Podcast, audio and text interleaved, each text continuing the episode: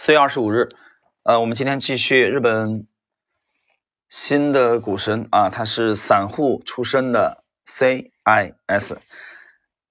那么他的这个投资数的啊，今天是第二集啊，第二集呢，我们继续来介绍他的投资理念。那么他的投资理念当中呢，有一个非常重要的呃理念，讲的就是。持续上涨的股票会继续涨，持续下跌的股票会继续跌。呃，其实你听到这里你就已经非常清楚了啊，这是一个非常典型的趋势投资的理念啊。我们来看一下今天的这个内容。股市里的老手和新手询问投资建议的时候，我都会讲，连续涨的股票会继续涨啊，连续跌的股票会继续跌。股价处于上升趋势的时候，赌股价会继续涨，这种手法叫顺势操作。反之啊，当股价跌的时候，你来赌股价上涨，这种呢叫逆势操作。因为两种可能性都有，所以有了这两种说法。而我主要来讲一讲顺势。股价上涨意味着买股票的人和投入的资本比卖股票的人和这个卖出的资本要多，多总是有理由的。这个理由很难百分之一百的讲得清楚。有人非要有明确的逻辑啊才会去买，有人也许是追涨就买。如果来做事后诸葛亮，总能说出一些道理，但都不够全面。但是此时此刻，就是因为有人买而涨，有人卖而跌。这个事实清楚的摆在那里，所以跟随市场的节奏操作，获胜的可能性更大。我当初是因为不懂这个原则，开户两年半，手头的三百万日元亏的只剩下一百零四万，我还追加了相当一部分的储蓄和工资，差不多也就输了一千万日元吧。解释一下啊，这么一百日元相当于六元人民币左右啊。就是目前的这个汇率啊，那那你去算一下，一千万相当于多少啊？也其实也是对散户而言也是一个比较夸张的数字。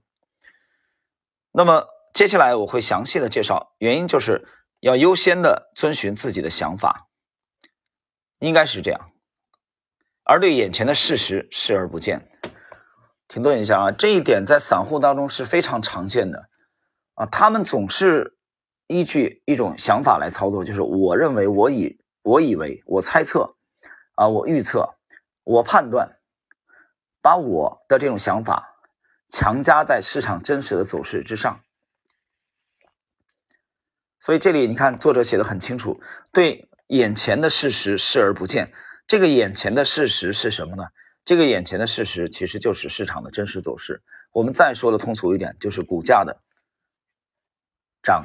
或者跌，你对这个无视，你没有意识到这个股价的涨和跌背后的是有非常纷繁复杂的原因的啊！你无视股价的涨跌，而一味的去恪守你自己所谓的判断，这是很多散户酿成悲剧的根源。继续买涨不买跌，买了的股票跌了就要卖，顺势。而买，风向变了，尽早就得卖。我就是遵从了这个原则，才有了今天的财富。啊，这是我们今天的这个第一部分的内容啊。第一部分内容的话，作者开宗明义的就讲明白了他的投资风格，也讲明白了他早年从三百万日元暴亏到一百万日元。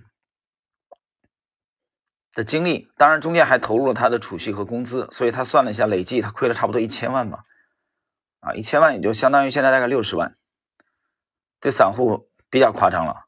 但是他转变了理念以后，才积累了今天的财富。这个今天财富是多大的数额呢？我们在昨天第一集当中有过介绍啊。到一八年年底的时候，他的资产有两百三十亿日元，就相当于人民币大概也就接近十四亿人民币，啊，非常夸张了，炒作出来的啊。完全是靠自己的这个单枪匹马的炒作，所以挺了不起。好了，我们看今天第二节的内容啊。统计学当中有一个大数法则，也就是说次数越多，现实的值越接近于理论理论值。比如说抛硬币的时候，正面和反面的概率理论值是百分之五十，但你抛的次数少的时候，连续出现正面或者连续出现反面的情况也不少见。继续抛的话，随着次数的增加，结果更接近于理论值。硬币只有正面和反面，很难看出方差啊，这是一个数学的这个术语。那我们来想一想掷骰子的这个例子，假设我们来掷一个有六面的骰子，但是只有几十回的话，好像被神眷顾一样，一直出现同样的数字。或者有的数字完全不一样，这样的情况并不稀奇。